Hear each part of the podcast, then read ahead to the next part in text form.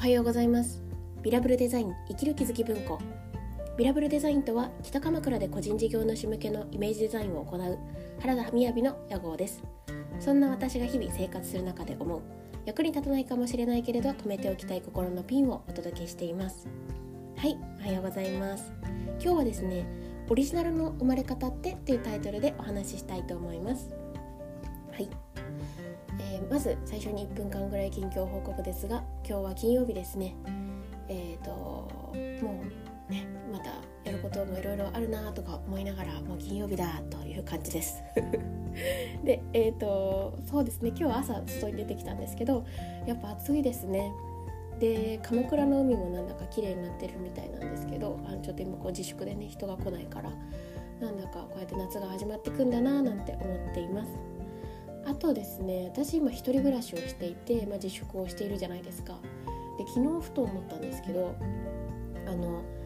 なんかすごいいい花の香りとかが時々するんですよ。結構本当に山の中にある部屋みたいなものなので時々なんかこう風の向きとか何かであの部屋に花の香りが来るんですね。でこういう時にこの匂いって何だろうねってこれってつぶやけないしいやつぶやけるけどあの共有することはできないですよね。なんかそれって一緒にいる人がいるっていうことのいいことだななんて昨日しみじみ思いました。はい。で今日はそのオリジナルの生まれ方ってっていうタイトルでお話しします。これはうんとですね。まず今、えー、西野昭弘さんの私はオンラインサロンに入っているんですけどその中であの知ってる方はなんか聞いたりしたことがあるかなと思いますが今彼の挑戦みたいなちょっと実験みたいなところでツイッターに村を作るみたいなことをやってるんですね。で私ツイッターって2012年に1回アカウント作ってからもうずっとなくてもう、ね、ないですねなかったんですよでずっと使ったこともなかったんですけどあのー、今回ですねその何かというとその取り組みはえーと、鍵のアカウントにしてそのオンラインサロンっていうメンバーだけのツイッターを作るっていう感じですね。ツイッターの中でそういうコミュニケーションだけのグループを作るようなイメージなんですよ。でそうした時にタイムラインってどうなるのかなっていう話なんですね。で、まあ、本当に朝起きて今日も行ってきますみたいなことを気持ちよく言ってた時に「お行ってらっしゃい」って全然違う人が言うっていうこの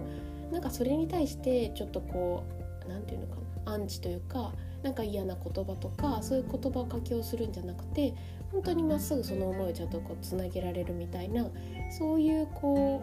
うやり取りっていいよねみたいなことを見てたんですけど。ででこれの経験とあと,、うんと、ちょうど昨日は一日いろいろ打ち合わせがあったんですけど特に話していた時に自分今はですね私あの個人の方の個人事業主向けの方の仕事作りとか仕事のイメージ作りとかっていうのをやっているのででそういうふうに話していた時に、うんと、自分がやっていくメニューやりたいと思ってるメニューってでもどこかで誰がや誰かがやっているみたいな話があったんですよ。でそれを通して思ったことですね。で一つはあ乗っかり力って大切だなって思ったんですね。今ってそのさっき言ったツイッターって私はその彼の夢にこう乗っかるような形で自分も実験台になってやってみてるっていう感じなんですよね。でそれって誰かの夢に乗るような感じでこの力って結構重要だなって、まあ、私自分のこと言うのなんかちょっと違うかもしれないんですけど思うんですよ。オリジナルでないといけないとか自分の夢でなきゃいけないってことはまず初めにないと思うんですよね。でどれだけ誰かの夢に乗っかれるかっていうことが結構キーになっていくなっていうふうに思っています。でそれって多分会社の起源的なところでもきっとあるんですよね社長さんの思いに共感してその力になりたいとか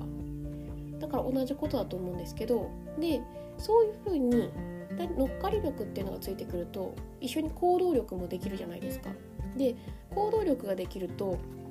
自然に do が生まれるというか行動が生まれるその人の。でさっきのあの他の人もやってるんですよねっていうメニューに関わる話なんですけどなんかオリジナルにわっとトに値することを作らなきゃいけないって思って行動ができないのではなくてでなんか乗っかったとしても何だとしても誰かがやってたとしても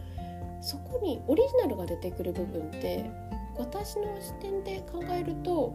その人のその人がやるっていうその do した時の who というか how というかあなたがどのようにやったとかなぜあなたがやったっていうようなそのあなたがやったっていうところにオリジナルが生まれてくるって思ったんですよね。それでなんか昨日うつうつとなんかこれってつながってるような感じがするなみたいな感じでそのまま寝たので今ちょっとこう喋ってみました。はいなのでなんかまずはこう乗っかる力っていうのは重要そうだなっていうのと、まあ、それを行うと do が一緒に生まれるのでその do をやっていると who と how が who と how というかだな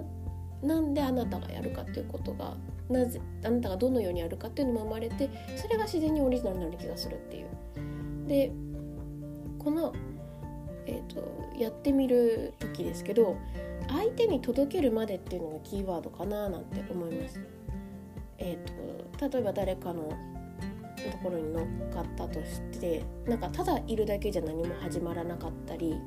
えーとだまあ、同じようなこうメソッドを学んだとして、まあ、やりますと、ま、看板を立てるだけでは何も始まらなかったりしてそれをどこかの誰かに届けた時に何ていうかなんか投げたボールの投げ切って向こうに届いた時のこの奇跡によって自分のオリジナルって生まれてくるのかなってこれがたくさんたくさんなるとここにオリジナルっていうのが生まれてくるのかななんて思いました。はい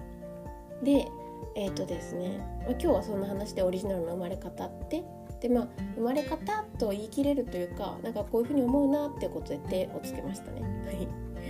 あとですね私が一昨日ぐらいから実践していることがあるんですけど何かというと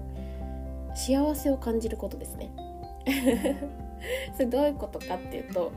あの、まあ、幸せを感じようよとかそばにある幸せに気づこうよっていう言葉ってあると思うんですけど